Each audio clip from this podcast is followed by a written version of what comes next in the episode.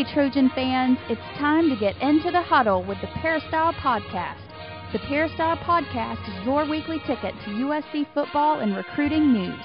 Don't forget, you can download the podcast 24 7 at our new website, peristylepodcast.com. And now, here's the host of the Peristyle Podcast, USCFootball.com publisher, Ryan Abraham.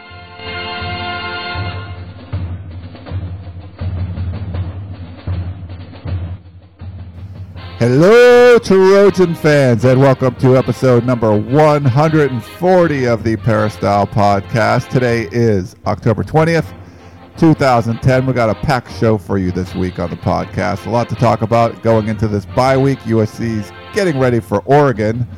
Oregon has to play UCLA on Thursday night, so UC, the Oregon doesn't have that luxury of getting ready for USC for the extra week, and they're changing things up a little bit in practice. We're going to talk about that later on the show. We also going to talk about some recruiting information, so we got a lot to get to. Let's get right to it. If you have any questions or comments, drop us an email. Podcast at uscfootball.com is our email address. Or give us a call, 206 888 6755. Call that number, leave a voicemail. We could play your voicemail on the podcast. You can hear your voice and we'll answer your question. Could be recruiting, could be about the team, whatever you want to talk about. We will do that. And as always, we are joined by Coach Harvey Hyde, who's in beautiful vacation land that happens to be thundering and lightning out there over in Catalina Island. How you doing, Coach? I'm doing great. I tell you, I'm over here for camp, getting ready for Oregon, and I thought I'd get over here where no, I wouldn't have any distractions whatsoever except for the lightning and rain. But uh, it's great over here, and it's a bye week, so I was over the I was able to jump over here for a couple of days. But uh, you know, I can focus on what I can do here, and, and it's great, and, and I'm ready to play. I'm ready to play, so why don't we get started? All right, Coach. Sounds like you're ready to play. And if you're ready to watch some games, why don't you go to sctickets.com? They are nice enough to sponsor our segment. They have been doing it pretty much since the beginning of the podcast. Southern California Tickets. What a great name. sctickets.com. You got to go there. 1 800 888 7287 if you need tickets for anything. Too bad there's no Southern California baseball teams in the playoffs. The playoff races are getting pretty interesting. That'd be that'd be fun to watch. But of course, the big game, the big ticket will be next weekend when you, you uh, Oregon comes and visits USC at the Coliseum. But coach, I hope you're staying dry over there. I heard like the loudest thunder I think I've ever heard in my life here in Hermosa Beach. People were putting on Facebook like, "What was that? Was that a bomb?" I mean, it was really coming down crazy. And then USC's been practicing in this rain and this weather, which would be good preparation if they were playing in Eugene in two weeks, but they're not. They're playing at the Coliseum. But it's been it's been interesting so far. Well, I tell you, you know, you've got to get ready to play, and you can't let the weather distract you whatsoever. And I'm glad that USC is playing at home because I think it really gives them an advantage. This is going to be a huge football game against the University of Oregon. I'm hoping, and I'm sure it probably will happen, that Oregon will be the number one team in the nation next uh, Saturday when they come to California to play USC. I think it'll be a huge event. It won't be a football game. It's going to be an event. It really is. The Trojan fans are going to come out. The Oregon Duck fans are going to try to get tickets.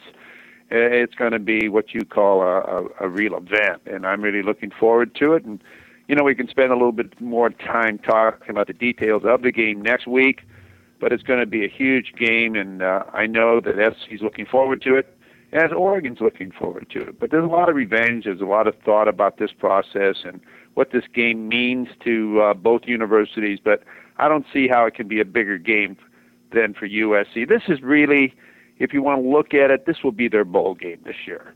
I really think this is their bowl game. Not that they look past anybody else, but here's a team last year that humiliated them Here's a team that's getting all the praise. Here's a team that recruits a lot in Southern California. Here's a team that uh, if you beat them on national TV, and it'll probably be a national televised game, that all of what people think about USC football will be true. And uh, I think it's a way to redeem yourself, bring back the self pride, and so on. So I, I know those coaches will get these kids ready to play. Not that they have to, but I know they'll be ready to play. And this would be a signature win for Coach Lane Kiffin. I mean, obviously, a big deal if you can knock off the number one team in the country. And not, you don't get a lot of opportunities to do something like that. And, and they really do have a shot. So stay tuned. It's going to be a really good one. Uh, Coach, we got some questions here. And before we go, I got an email from Aaron Hoover. and uh, he's a fan of the show and he listens to it. And he wanted to give me he wanted me to give a little shout out to his mother. So his mother's name's Michelle Hoover, and she's been battling severe ovarian cancer, but she's supposed to go home from the hospital. He said on Wednesday, which would be today. So that's really good news. And you know, just from the from the the USCFootball.com family and the Peristyle podcast, we just wanted to wish her well and send her a fight on. And it, you know, she's you know she's a big USC fan, and Aaron is as well. And uh, he just seemed a little bummed out in his email, but he's happy that she's coming home. So I just wanted to give a little shout out there. Oh man, I tell you that's great. That's what it's about. Uh, get yourself healthy and ready uh, to play and watch all the enjoyment out there. And we want to wish you the best of luck. And and as we say, you know, uh, think positively. The mind is what controls the body, and you'll win. You'll win. Just keep it going. All right, Michelle. Listen to Coach. He knows what he's talking about. Uh, great. Well, thanks for sending that in, Aaron. And uh, let's get to some questions here, Coach. This is for you, Coach, from Coach G.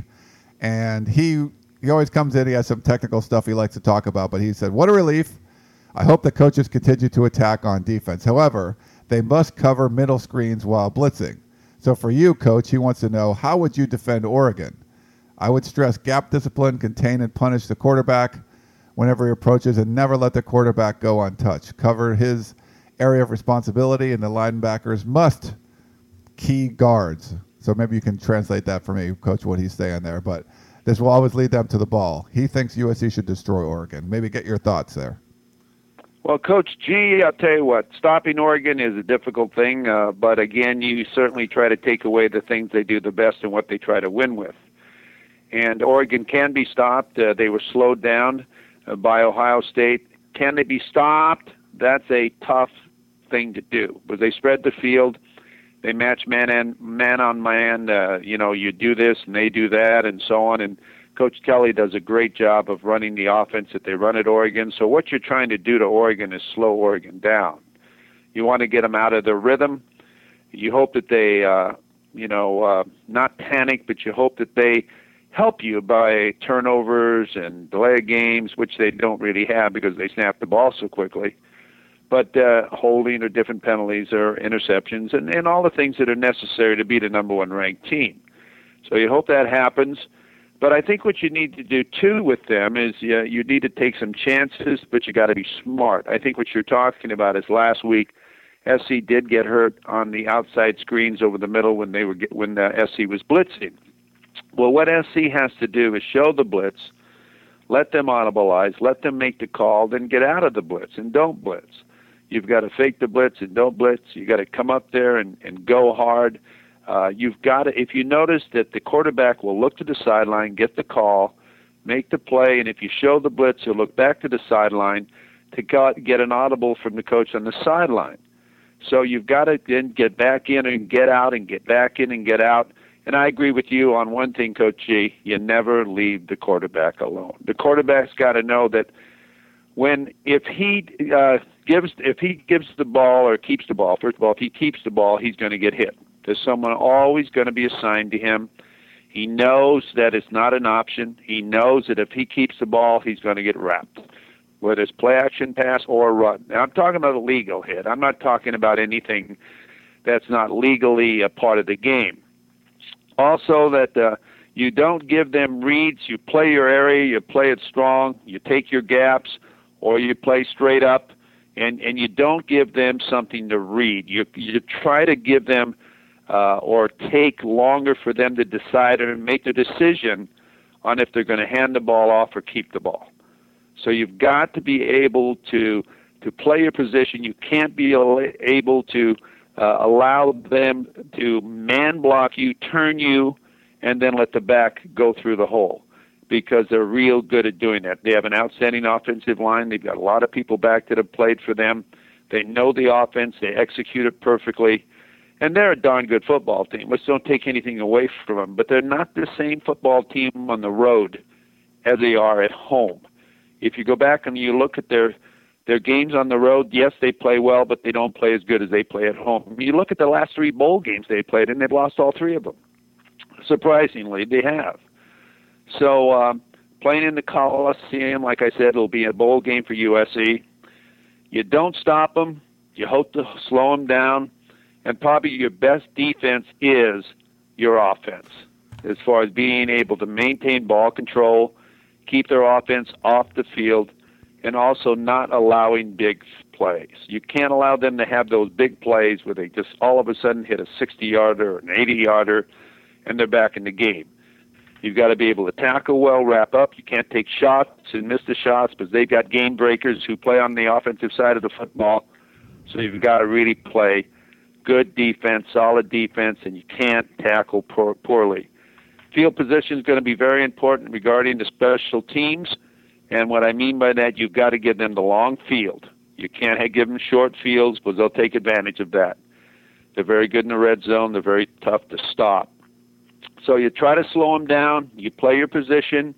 You're smart when you play. You keep your game plan simple so everyone knows the responsibility, and I agree with you. You take the quarterback out of the game.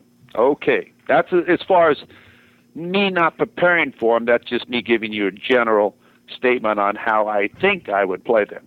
And you know, coach, for me, one of the keys is we were talking about this at practice this morning.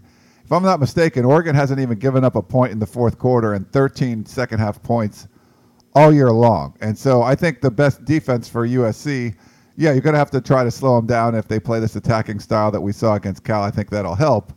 But USC's offense has to keep scoring. They can't let off the gas. I mean, Oregon's been down early in games before, and then they shut teams out in the second half. And uh, you know they were down by to Tennessee, and then just poured it on.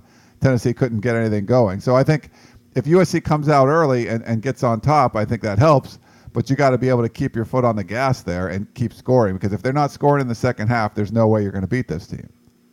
Yeah, you're right. Your offense has to, you don't want to get in the have to answering every score though, because then you get in a scoring race with these guys and you don't always win that way.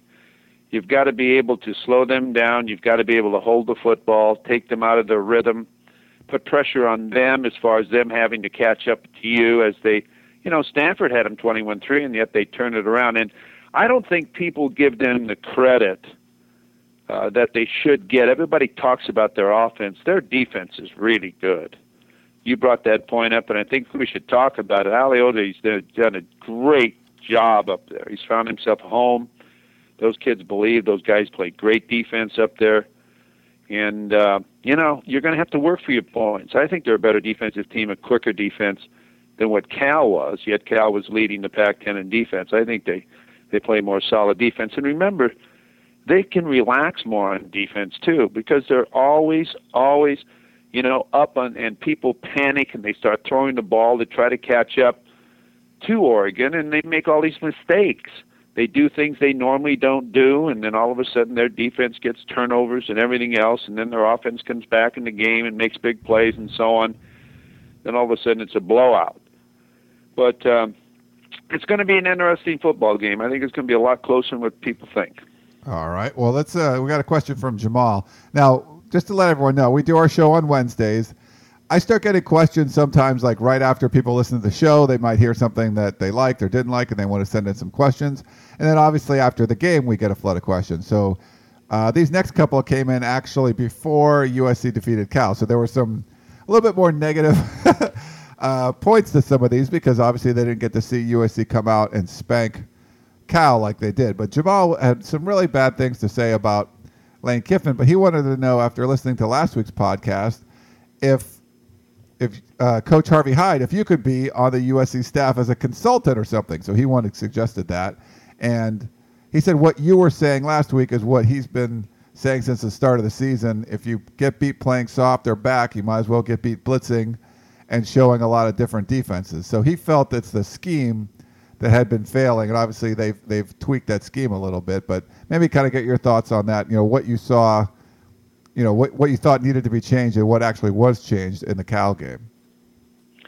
Well, I think uh, they looked like to me they were having fun playing defense, and I've been talking about that, you know, all year. As far as you know, on defense, you can do something wrong, but if you make the tackle or intercept the pass or recover the fumble, you're right and you've got to turn your guys loose on defense. And I think that's what Monte Kiffin did. He let his guys have fun. They played defense. They were very aggressive the entire game. They contained a lot better. They tackled better. They blitzed a lot and stunted a lot, and and uh, uh, you know took their linebackers' responsibilities out of coverages and let them go. Uh, Kennard made that great uh, A gap blitz, and he almost took the handoff and ran the other way for a touchdown. It was great. They weren't ready for it. They weren't prepared for it. If you add a couple of stunts each week, uh, I think that's what's going to happen. And, and and I talked to Monte Kiffin on Sunday, and uh, he, he's going to continue with that. I think he's going to continue to develop on it. Uh, he's had it in the plan. He just hasn't used it. But I think he saw the results of it and so on and the kids really performed. They really performed, and they had fun performing, and they've gained a lot of confidence because the kids have always played hard. They just haven't made great plays. So you've got to put them in a position where they can make great plays and use their athletic ability. Galippo, I think, really made a great addition to the weak side linebacker spot. Not that Smith can't play it, but you know this kid has played 13 games as a starter a year ago in the middle, and now he's playing the weak side and uh, him and Kennard together, I think they they make a nice pair. And he made some great plays. He made six tackles in in the game. He's around the football. He's pursuing, and the whole team played well. Casey had a great game. I thought everybody just played very maturely, like a like a team that's been there before. They played championship football, and I think they showed that in their special teams, their offense, their defense they played as one unit with a lot of confidence, and they both, uh, all three phases, played well. I, I saw uh, some ratings in the paper by a reporter who graded their performances. He must have been at a different game that I was at. Okay, I don't know what game he was at, but they, you know, some of these reporters grade grade uh, the teams, you know, coaching and linebackers and offensive line and how they played and so on. Well, I gave the offensive line the Offensive Player of the Week award, but there were so many great, great offensive performances that how could that all have happened without the offensive line playing well? So I gave it to them, and I forget what grade he gave the offensive line, maybe a B. So who knows? You know, maybe he was at a different game than I was at, and he has his opinion and I have mine. But um, I think they're having fun playing defense, and I think they'll have more fun playing defense as long as you allow kids not to think. You let them play. All right. Well, Jamal, you should write back in again or leave us a voicemail. Let us know what you think because I know you were a little bit down on the scheme, but it seems like they've adjusted things, and uh, th- it definitely seems like this is the right direction. We do have to see. You know, it's going to be a tough test against Oregon, but if they're able to slow them down, I think that bodes well for the defense for the rest of the season for sure. Um, Jim in Oregon and he wrote this in before uh, last week so, uh, about Robert Woods playing both ways. He wanted to know how about Robert Woods playing both ways. He did it in high school, was outstanding. Uh, there's a bunch of players that have played both ways in high school. I mean, a lot of players do. I mean, obviously, you're probably the best athlete on the team when you're in high school if you're playing a major Division One program, and uh, you know, so a lot of times they're going to get you on the field as much as they can.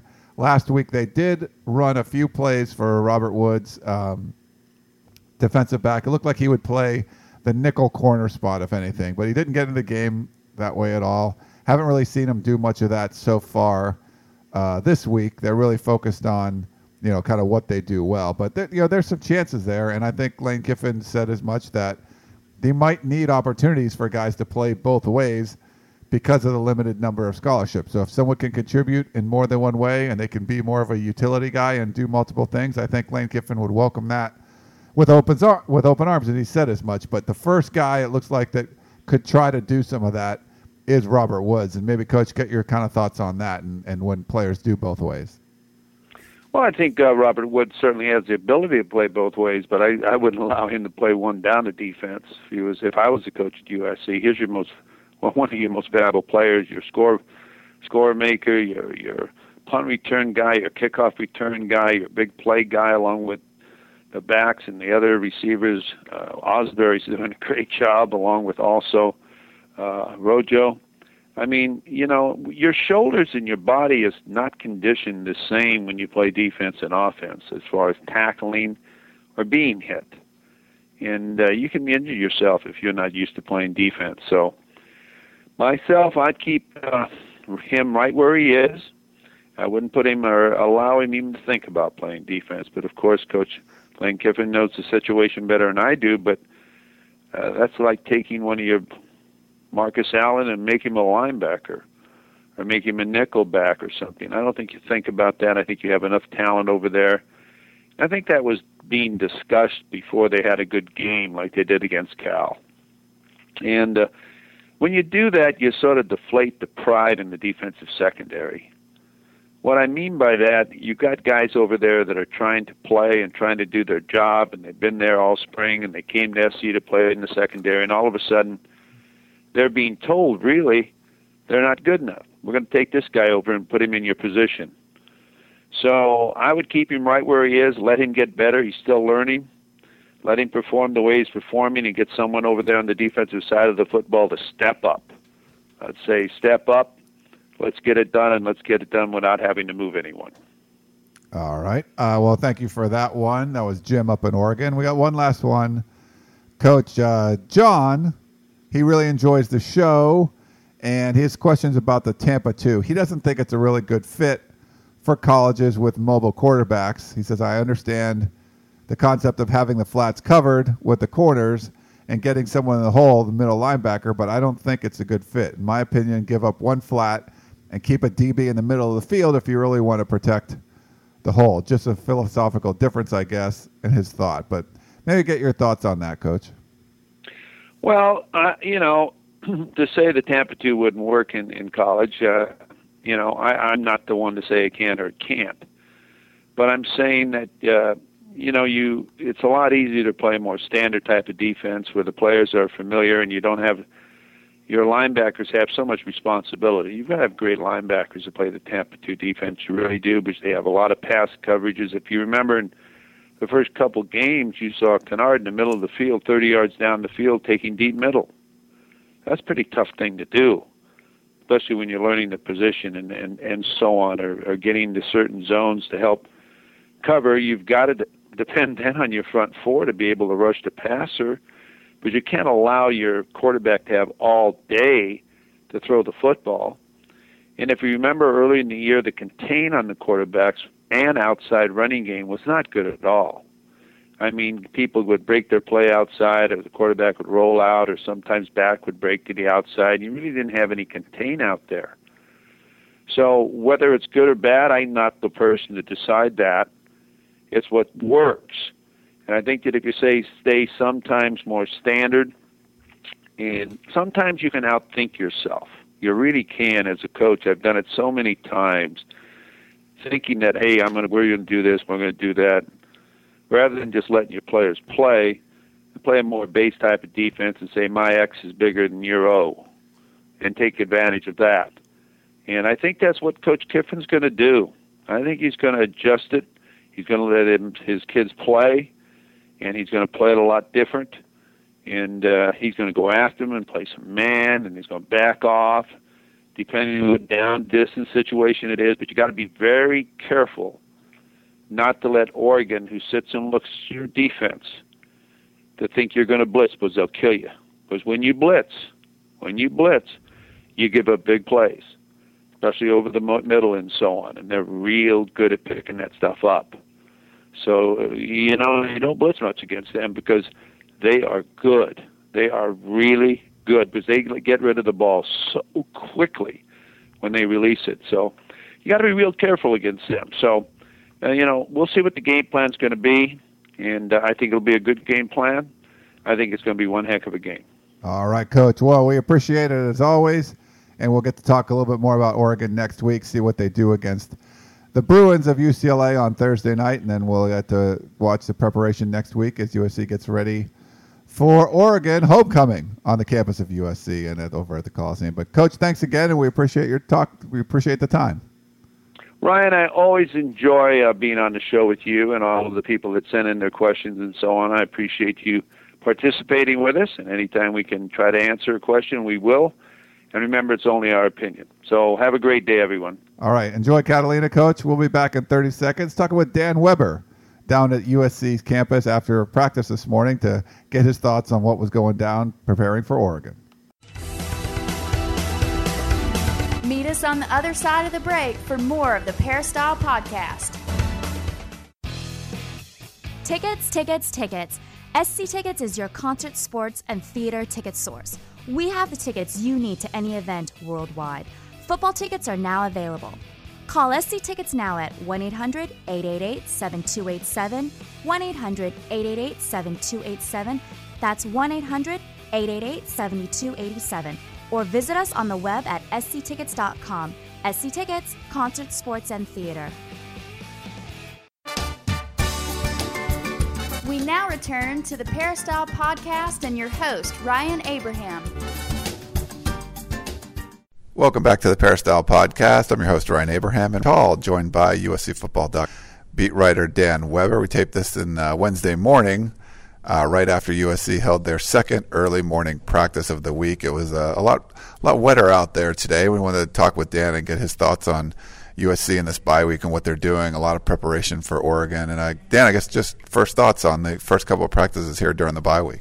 Well, I think they've. I like the idea they've uh, they're really they've been up tempo. They're getting to do a lot of running, and I think that's a big uh, a big plus because I think Oregon. We were just talking to Lane, and uh, Oregon hasn't given up a fourth quarter point yet this year. They haven't. They've only given up 13 points in the entire second half all season, and they tend to just run. You know, they wear teams out. They run so you know they do so much running.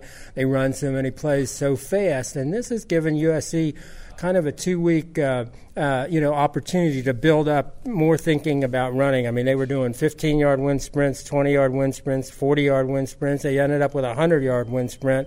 First time I think uh, Matt Barkley said you know they've ever done something like that in the season. So uh, I do like the idea that it's getting. Uh, and Lane had j- just said basically uh, not so much that this is different preparation because it's a number one team, but just because Oregon plays so differently. And I think the focus, now Lane said, you know, in years past, obviously you would have had more uh, young players, underclassmen that you were able to spend time with and getting them ready.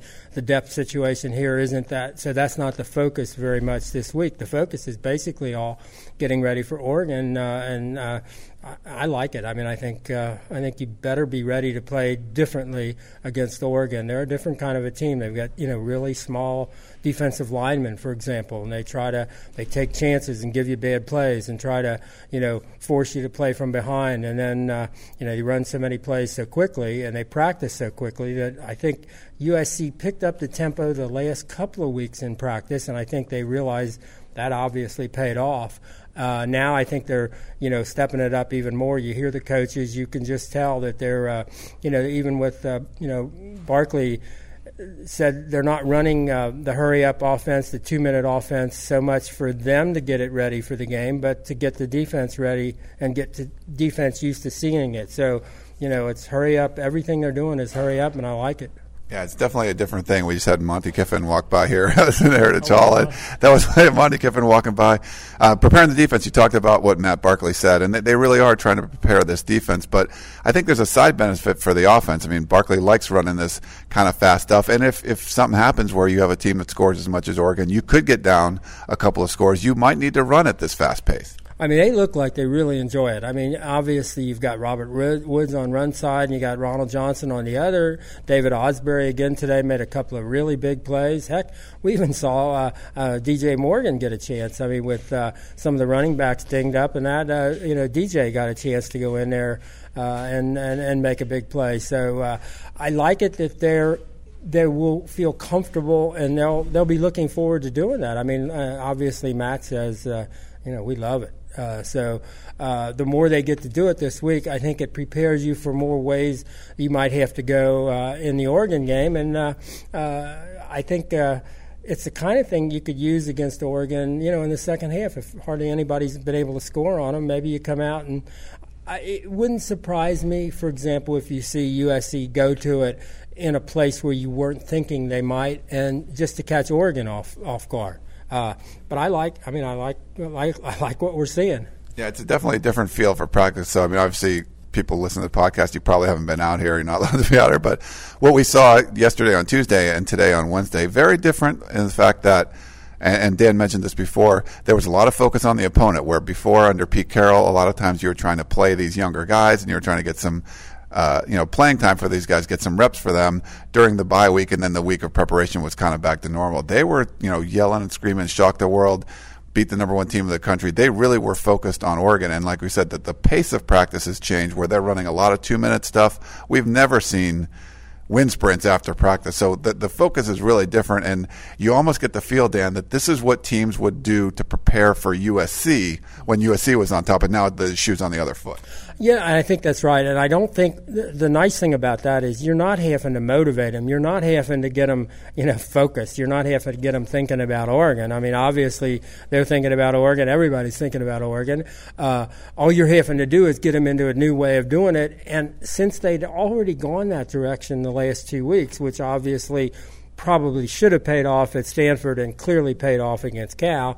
I mean, this new kind of high energy, up tempo, uh, let's emphasize, you know, uh, getting places quickly and making plays and being active and all of that. I think maybe first, uh, you know, five or so weeks, maybe we were seeing more uh, thinking out there and more, you know, analysis and uh, uh, reading your keys and doing all these kinds of things. And it was more of a kind of a cerebral approach. Uh, and I think they've decided, you know, we're wherever we're going to be in terms of, of, understanding what we're doing. Now let's just do it really well, do it quickly, do it without thinking. do it, uh, you know, full speed and make plays, and uh, so it, I think it's all kind of coming together. For sure, and I think uh, we got to see that against Cal. I think some of the, the fans wanted to know is it just because of the style of offense that Cal's running, and that's why the, the USC approach worked. But I think it really is a different approach by this defense, and I think it only helps that they're doing it when they're running this two minute stuff. I don't think you have time to to read all of your keys and, and, do a lot of analysis. You could get that paralysis by analysis for, to use it like a buzzword from the corporate world, but you're seeing more reaction time, and I, I think that's only going to help the defense. You know, I think that, uh, probably it was understated a little bit, but I think one of the best things they did for the Cal game was they didn't wait until Cal came out of the huddle and decide which uh, strong side and which is the weak side and, and flip and, and, and adjust to Cal. They basically adjusted to the field. Whichever side of the field was wide, that was the strong side. USC lined up before Cal even came out, and they were ready to go. And they didn't think, you know, uh, you know, where's the, uh, you know, the slot guy and all that kind of thing. They just said if you want to line up strong to the weak side, uh, to the short side of the field, that's fine. We're still going to play the way we play. And I thought the emphasis was completely on how USC was going to play defense, not what Cal was doing on offense. They are more comfortable, obviously, looking at a team with a kind of a pro style uh, look that Cal has. Uh, and, you know, Cal didn't have a, a, quarterback that was the same kind of run, uh, you know, run threat, uh, combo run pass threat. But uh, but I think it was probably a little more USC what they were doing than uh, the fact that that was Cal over there. Obviously now what Oregon does uh, changes the whole nature of the game, uh, and nobody's been able to adjust to it, you know, well this year. Um, so this can be uh, this is really it's almost the perfect kind of setup for for a, you know a build up to a game uh, to see uh, you know are they on the right path now? Uh, did they turn the corner? Did they get them playing just in time? I would not have wanted to go into this game the way they were a couple of weeks ago, where they were still trying to figure out uh, you know what do we do on defense? What are our keys? How do we da da da da? Because I think they basically said uh, we know this is a high, you know, this is a college team. They're probably a little closer to where they were in high school than, than where they're going to be at the, in the you know NFL ten years from now. And uh, let's coach them up like that. And so you can just you're hearing Coach Orgeron. You know, it sounds like you know the good old days uh, with Coach Orgeron. I mean, you're just hearing this emphasis on you know make plays. Let's get get you know be be very active. Uh, don't be thinking. Don't be out there trying to figure you know everything out. Just make a play and uh, and, and stay in the play. And uh, you know, I think also you, you see Galippo next to Kennard, for example, on defense a lot of the time, or you see Shane Horton in there, and that's changed the character of the defense. I don't think there's any question about it. Having the combination of linebackers uh, now the way it is just changes the the presence uh, of the defense, the activity level of, of that defense. And I think, you know, the linebackers are much more in, uh, uh, you know, playing in tandem with either the front four or the back, uh, the back four. And I think that was a big area that, that just hadn't meshed until, until now. I think the team is definitely meshing here. And I think one of the things that Kiffin mentioned was that they could be healthy, like completely healthy. There's a lot of guys out today. Maybe you can comment on some of the injuries, but none of the guys. It looks like guys are, are on their way back, scheduled to come back, and a lot of people are look like are going to play for Oregon. So USC might have a full cupboard when they take on the Ducks. Yeah, I mean, we're seeing uh, Wes Horton, for example, in pads all the way through practice, uh, you know, running full. Uh, full out, and we haven't seen that uh, in the previous uh, what four weeks, I guess. Uh, we're seeing a lot of frontline guys. I think there were 15 at the end that weren't doing the wind sprints, that were doing the push-ups and on the side. And a lot of those guys are players, but I think the point is they're not playing anybody this week, and they want them ready. As, as Lane said, the goal clearly this week is is to have everybody ready Tuesday, and I think that's the key. And so I think you can see these guys, uh, you know, uh, Chris O'Dowd, uh, Tyron Smith, uh, Allen Bradford, uh, Dillon Baxter, all of those guys, uh, uh, Marc Tyler. I think the focus is I'm going to be 100% or as close as I can be next Tuesday. And so I think this, you know, this is one of those. The bye hasn't, I don't think, always been really uh, kind to USC in, over the last decade. I, I think they they'd always been, you know, often at a high level that the bye probably could only kind of do them damage. I think this is one of those times where the bye comes in at just the right time, and it just helps uh, guys get through this week, stay uh, involved, uh, stay, uh, you know, but you know, for some of them, it's going to be they've played the, the top guys a lot. So I think the break uh, actually helps them uh, helps them a little bit. And if they're hundred percent next Tuesday, uh, you know, I think you couldn't ask for anything more in terms of the way you know the schedule has broken. All right, Dan. Well, a little different twist on the podcast this week, doing uh, with the early morning practices. We got the a remote uh, interview on the podcast. But thanks again for joining us, and it's all great stuff as always. Glad, glad we're uh, also. I think it was a good joy, choice to be inside Heritage Hall to do this. Uh, uh, it's hard to do, uh, as we were finding out today. You're holding an umbrella with one hand, and it's kind of hard to do all the other things uh, with the other hand. So uh, this is a good spot to do it. enjoyed being here. All right. Well, thanks again, Dan. Everyone else, we'll be back in 30 seconds. We're going to talk with Gerard Martinez, a little bit of USC recruiting in the next segment. So stay tuned for that. You are listening to the Peristyle Podcast from Los Angeles, California. Hey, USC Trojan fans, to get into the huddle of your Southern Cal Trojans, log on to USCFootball.com today for all the latest in Trojan football, basketball, and recruiting news. Ryan Abraham will give you an in depth analysis, recruiting updates, and will answer your questions every day on the message board. So, for all the latest in team and recruiting news on your USC Trojans, check out USCFootball.com, the officially licensed Southern Cal site of the Rivals.com network.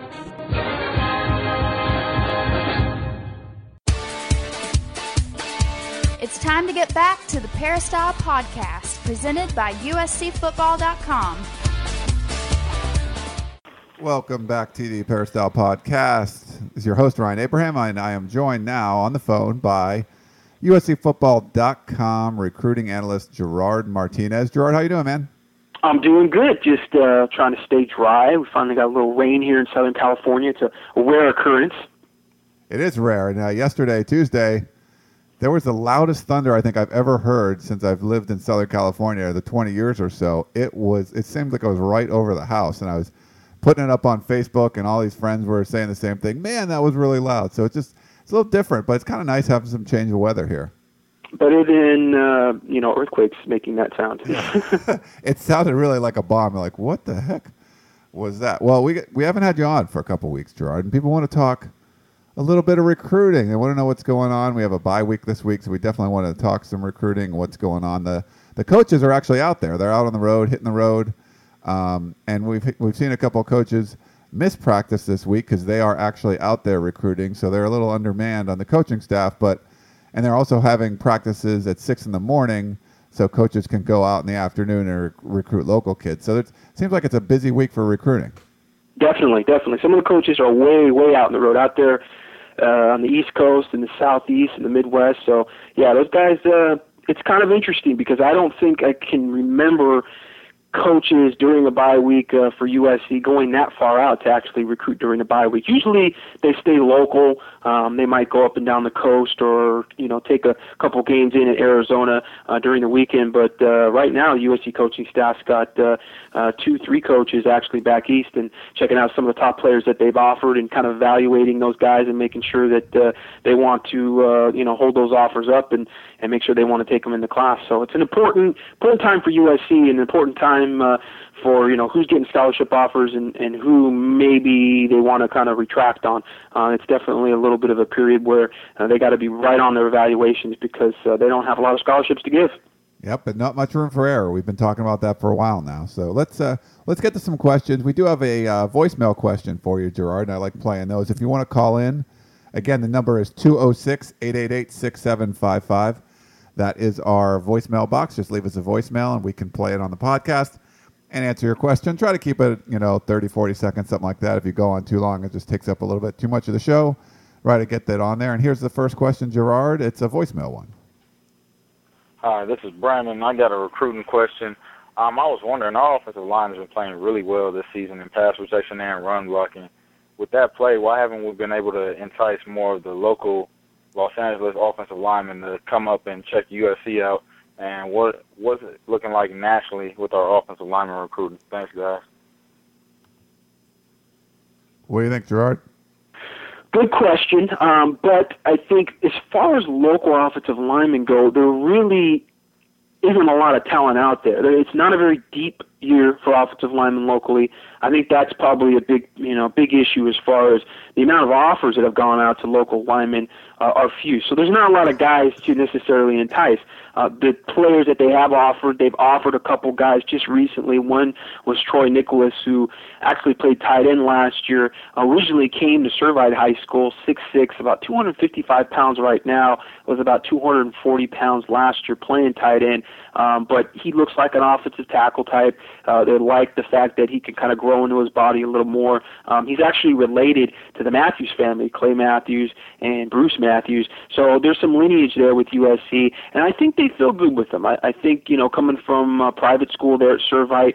Servite's been really good to USC as far as you know a pipeline high school where they've gotten a lot of talent. Matt Kalil, Ryan Kalil, uh, Chris Galippo, DJ Shoemate. They've signed a lot of players from Servite, so I think they feel good about that. Why isn't he turning around and committing right away? Well, I think it's a process where USC offered a little later. Uh, he did get a chance to check out Stanford. He's checked out uh, Notre Dame. He's been out to see some other schools, and he kind of wants to see that process through. But I think they stand um, pretty good with Troy Niklas right now. Another offensive lineman that they just offered was Torian White from Lakewood. Um, now he's a guy that was already committed to UCLA when uh, USC offered him, and UCLA uh, got him. Really, I think he only had maybe one offer uh, from Colorado State or somebody when they offered him. So there's a little bit of loyalty to that. Um, he was a really uh, a low, off the radar, two star type recruit when UCLA started recruiting him, and I think he feels like UCLA put him on the map. But obviously, with Lakewood, with Dion Bailey, Jesse Scroggins,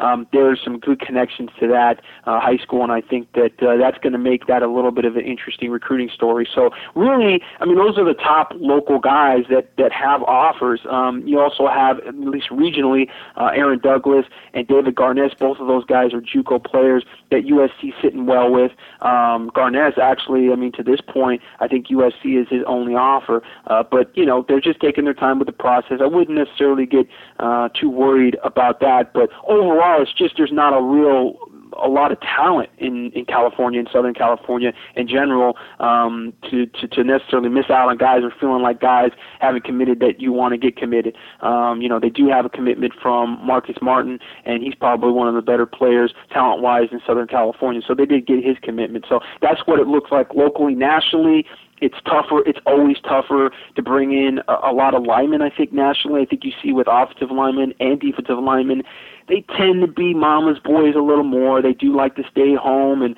it's tougher to get those guys to come and travel to the West if you're recruiting them from the West Coast. So they've got a few guys out there. Actually, went to go see uh, Antonio Richardson this year. Um, actually, just this week they went to go see him, and you know that's a kid that they're trying to kind of pry away from the Southeast. It might be tough to get him away from Alabama. Um, you know, he's obviously looking at Tennessee and LSU and all those schools too. Uh, Gregory Robinson's a kid that uh, they like a lot, and they've evaluated evaluated in person before, but I mean, there's another kid that's just going to be tough to get get away from Auburn and LSU. Um, you know, Arizona, it was a great year for offensive linemen there. It seems like USC kind of balked on some of those kids, Tyler Johnstone, Cyrus Hobbi, and offered them much later in the process than some of the other Pac-10 schools, and those guys committed. And you know, that's just kind of an issue where uh, they've built loyalties to those schools before they committed to those schools, and you're trying to play catch up already. So we'll see if they get back in with some of those guys. Obviously, I think the big time guy, the five star guy that they missed out early in the process on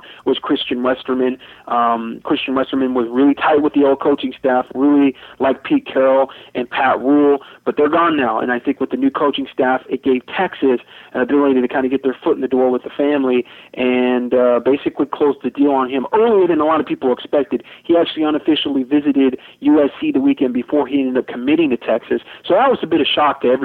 And I don't think anybody expected him to actually make a decision that early. And we'll see if USC again can kind of get their foot back in the door with him. I don't get the vibe that it's going to be real easy to do that, at least with Westerman. So that's kind of the the lay of the land as far as, far as offensive linemen go. Um, I think they'll be okay as far as numbers. It it seems like they feel pretty good um, in the JUCO ranks, and then they're going to try to pluck some guys out, maybe uh, locally that can they can develop into great offensive linemen. And I think, you know, I've talked about this before, it's kind of what you get with California. You get guys that you got to develop. They're going to be 250, 260. There's not a lot of players on the West Coast that you get that are at that 300 pound range, 6'5, and they already look like they can play in the NFL. A lot of kids out here just mature a little slower. So you got to project them and you got to develop them within your program. All right. Well, thanks for that question. It's the next one is from Ryan in Sun Valley. No relation, I think. Uh, he wanted you to discuss some of the priority recruits as viewed by the coaching staff, at least wh- who you think. Who are these must have guys? Uh, he knows that there's need positions like linebacker and offensive line. Um, and there's some guys, you know, there's some guys at those spot. But outside of those need positions, are there some guys that you think this coaching staff is just completely drooling over that they have to sign? Well, I know Ed Orgeron is drooling over every top defensive lineman in the Southeast but I wouldn't label those guys as must-have guys necessarily. I think must-have guys have more to do with logistics and not so much to do with talent because you can have a must-have linebacker in Florida that you just have no connection with and you just have no ability to kind of get him out of Florida. So you can't put it all on talent. You know, you also have to put it on uh, what what can USC realistically recruit? Um, what do you expect them to recruit with what they have and what that recruit is looking for, and how do things line up? You know, I mean, you know, Vontaze Burfict, uh, Manti Te'o, those guys were must-have recruits because of a talent, but also because well, Vontaze Burfict was a local guy. I mean, he was a guy that was committed to USC at one point. You have to sign him. You have to get him. You have to close the deal on him. Manti Te'o, same thing. Very talented player, but he's from Hawaii, and USC uh, predominantly can dominate the whole West Coast. They can go into Hawaii. They can get the top player because they are the top program. So it kind of has a little bit to do with both. Um, as far as top you know, must-have guys. Obviously, George Farmer is a must-have guy, and you can say, well, you know, they don't necessarily lead a lot of receivers. You know, USC is stocked with receiver. If there's one position that they do have talent at, it's definitely that position. But George Farmer is that talented, and he is a guy that you can't lose to Cal or UCLA or to a school out of state. You really have to get the best player in the state if you're USC, if you're going to be the best program in the Pac-10, if you're going to be the best program in Los Angeles. So, you know, with with Robert Woods, they got him last year away from uh, UCLA. George Farmer. They need to keep him away from the other Pac-10 schools like Cal and UCLA. And maybe there's a slight chance, you know, he gets a little bit of look from an Alabama or a Florida, but I think he's definitely going to be more of a California type guy, and it's going to become more of a battle between USC and everybody else on the West Coast. Um, the same goes for De'Anthony Thomas, who's already committed to USC. But the fact that he a is going to be coming in to play cornerback, and obviously that's going to be a position that is becoming a little bit of position of need in terms of talent talent at USC. We haven't seen the secondary necessarily step up and play real well this season. Uh, that's a kid that is again one of the best players in California.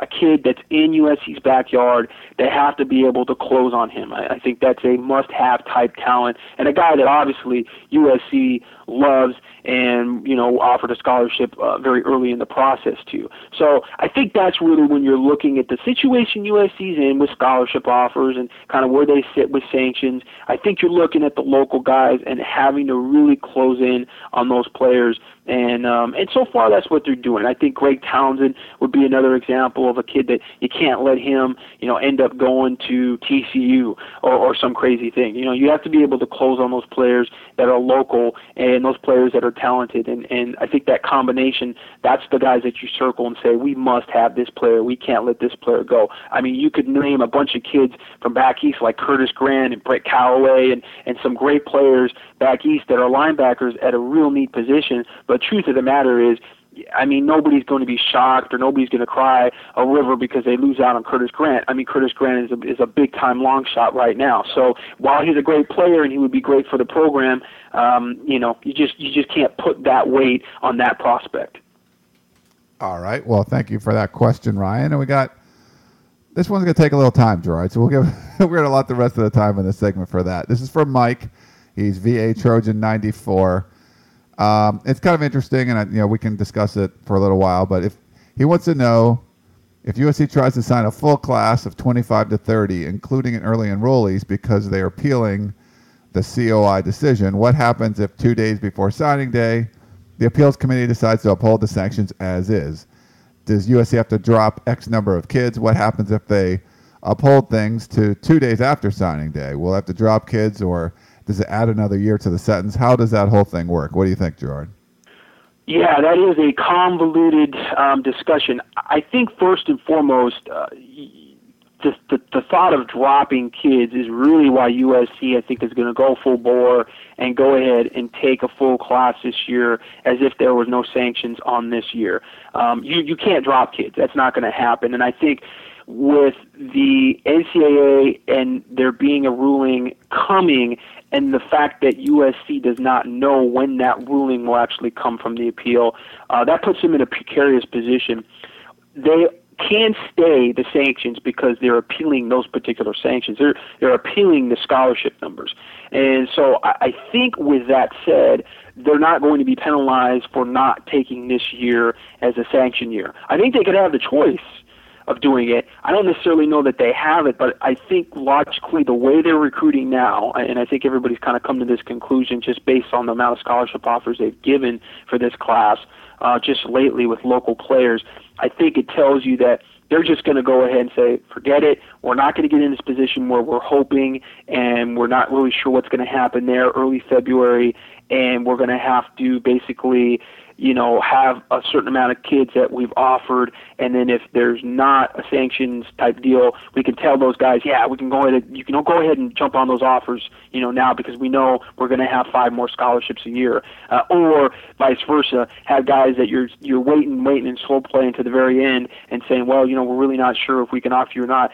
The problem with that is it opens you up to a what kind of player, what level of player are you going to be able to recruit that you can tell, hey, we're going to have to wait until late January, early February before we know if we can actually offer you a scholarship or not. The truth is, you're going to have some players that you may not want to get in um, with with that type of circumstance. You know, those guys may not be the level of recruit that you really want, and then you're just taking numbers for numbers, and you don't want to do that. So, from what I, I'm, I'm gathering and what I see, you know, the lay of the land, if you will, on how USC is going about offering scholarships. I think they want a full class this year, which really means they can take 30 plus guys because you're talking about early enrollees on top of um, the players that you can get on the full 25 class.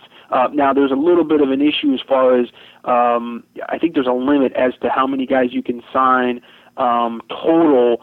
Uh, even even with uh, with with in early enrollees, I don't think you can sign more than I think it's 28.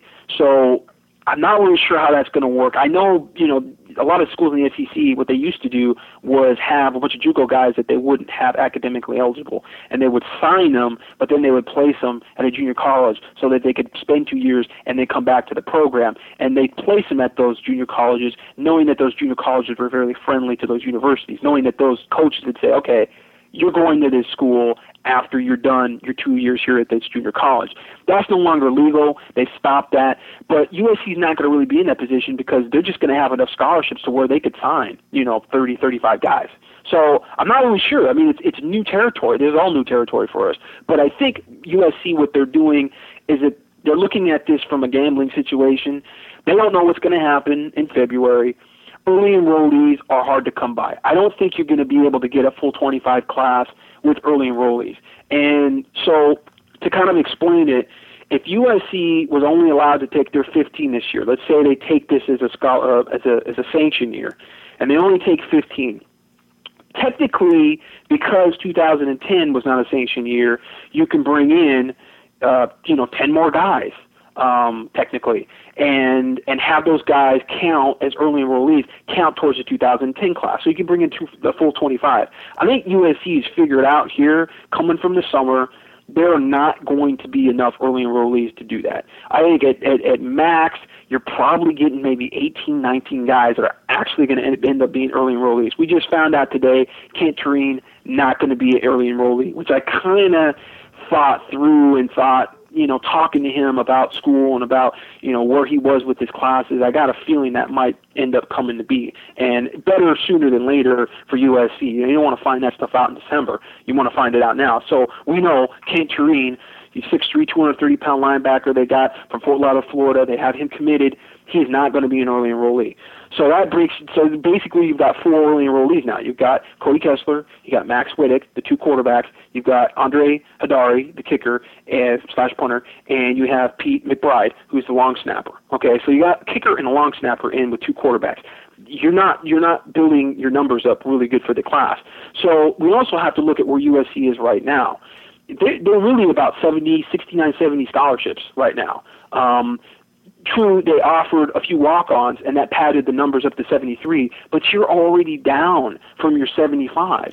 So, I mean, you you can't even have a full class coming in, and you're not you're you're not coming down from 85, and you have you know three years of probation in front of you. You're coming from 70, and I think what USC's kind of figured out is like you know we need to build our numbers back up to that 75 or 80, depending on what happens with the appeal, and then we can work our way down um, for the next three years and be below 75 and still have some quality players. So I think what they want to do is go full bore with this class, try to build the numbers back up as, as, as close to 85 as you can get, and then take, you know, if, if it's going to be 2012, 2000, 2014, you're coming down from a full roster instead of just the 73 with two more years. Because really, at the end of the day, what we're looking at, what's the recovery time from the sanctions? You know, we can look at it right now and go, oh, they're going to delay the sanctions another year, you know, because if they're going to stay the, the, the scholarship sanctions this year, then that means that they're still going to have three years of scholarship sanctions. Okay, maybe it's five scholarships a year they're deducted. Maybe it's 10. They don't know that yet. But still, you can come back from a full roster instead of coming down from, you know, maybe they're only able to get up to, you know 68 or something scholarships after they sign this class with only a couple early enrollees and you only get 19 so i think that's what we're looking at. I think it's more of what's the after effect of all this? Because even though we may go ahead and we can take the sanctions this year and we only have two more years of sanctions i mean after 2000 would be 13 I mean, the, the, the, roster could be decimated. You could be fit like in the high 50s for scholarships and and then you know what, when are you going to actually be able to recover from that? When are you going to actually be able to find enough guys in a class to get back up to that uh, you know that 85 roster, or not even 85, but just you know where you have the depth again uh, as a program where you can compete. I think that they feel like if they can get higher up now and restock the roster, um, and the previous staff, I think you know obviously not knowing any of this was coming, kind of under recruited uh, at certain positions, you know, they can kind of in this class be able to make that up and then take the hit, you know, coming forward. And if it's 10 a year, then it's 10 a year. But maybe they get lucky and it's only five a year because if it's only five a year for three years, this just a big difference. I mean, that I think that's the difference between having a competitive roster and if you between that and then 10 just not really being able to compete once you get into that, you know, 2013, 2014, 2015, and beyond. So I kind of think the back end is what they're looking at here, and so they want to try to get um, the, the the roster to a point where they have enough players, and then they can take whatever sanctions come afterwards. If that makes any sense at all, I can't. No, I think know, that, that was really well explained, Gerard. And I think uh, when we talked about the sanctions, if there was a team that could handle these kind of sanctions, you would say someone like USC because they have been recruiting low numbers for the last several years under Pete Carroll, and they've still been able to make it work.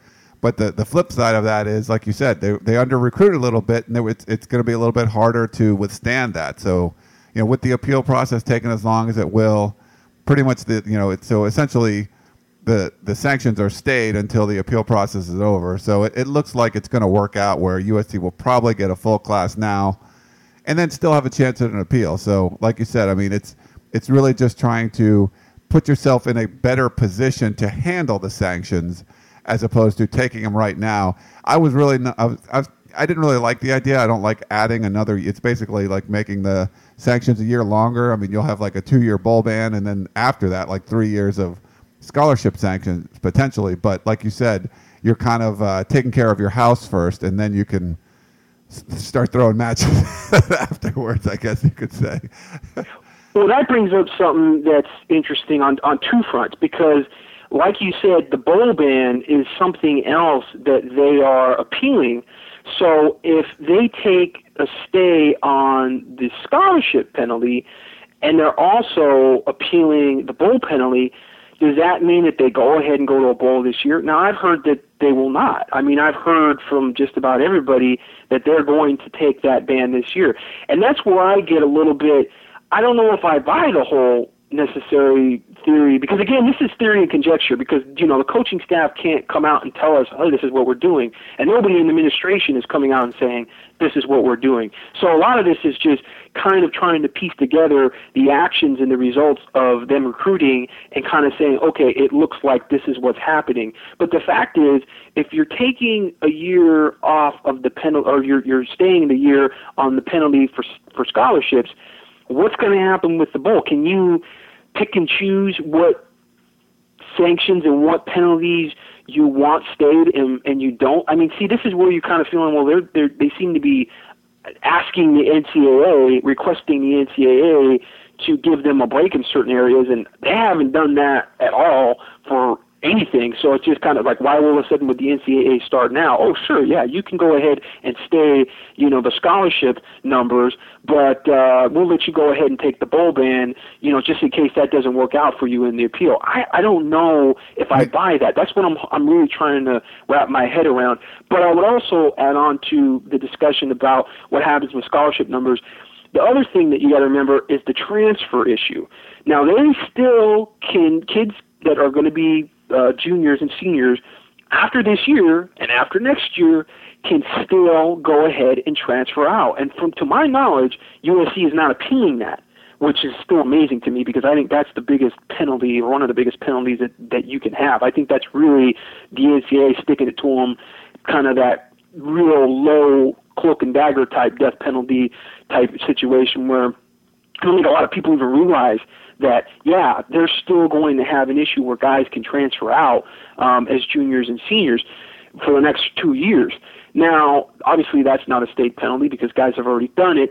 Um, I think with the class that they have coming in, and the fact that this coaching staff has coached these players for a year, there's less of a transition from coaching staff. I think that was also something big for a reason why a lot of those guys actually left. Guys like Malik Jackson, uh, maybe even DJ Shumate. The fact is, this coaching staff can point to those players and they can protect their roster and recruit the guys that are already at USC from transferring better going forward than they could that first summer because the, because you do always have that transition of personalities clashing, different coaching styles, guys that came to USC because Pete Carroll was there, all that stuff they had to deal with. I think going forward, you know, Lane Kiffin Ed Orgeron, those coaches can sit down and say, listen, you're a defensive end.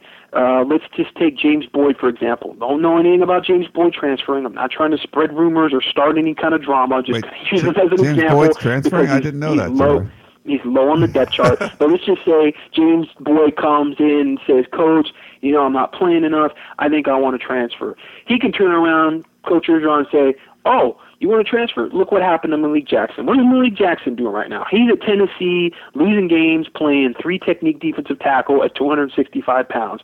Look at DJ Shumate. He's third on the depth chart at running back at Connecticut. And guess what? The two guys in front of him are juniors, and they're coming back next year. So they're able to say, it doesn't really work for you. Stick around, play, work hard, and you're going to get on the field because you know what? We don't have a lot of depth. And so I think, again, they're able to protect that depth chart. They're able to protect their own roster going forward and don't necessarily have to worry so much about all the transfers that they had because obviously there are guys that they miss right now just from another number standpoint. I mean, you know, DJ Shumate, shoot, he'd be the starting fullback next year Sure. uh, at a at a position that is very vital to the offense. Malik Jackson would be playing this year. He'd probably be starting this year for USC.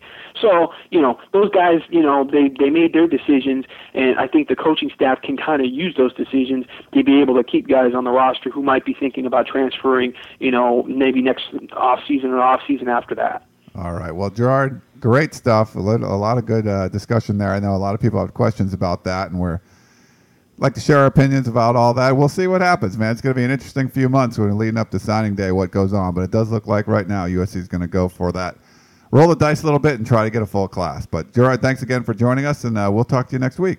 No problem. Thank you for having me. Yeah, and everyone else, this was the Peristyle Podcast. Hope you enjoyed the show. We got a lot to talk about during the bye week. Next week, we'll be talking about all the preparations going on for Oregon.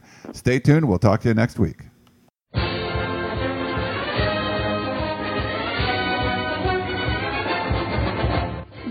Listening to the Peristyle Podcast presented by USCFootball.com. Be sure to tune in next week for the latest news on Trojan football and recruiting. And don't forget, you can automatically download the podcast directly to your iPod or MP3 player for free. Just click the iTunes link on peristylepodcast.com or search for Peristyle Podcast at the iTunes Music Store.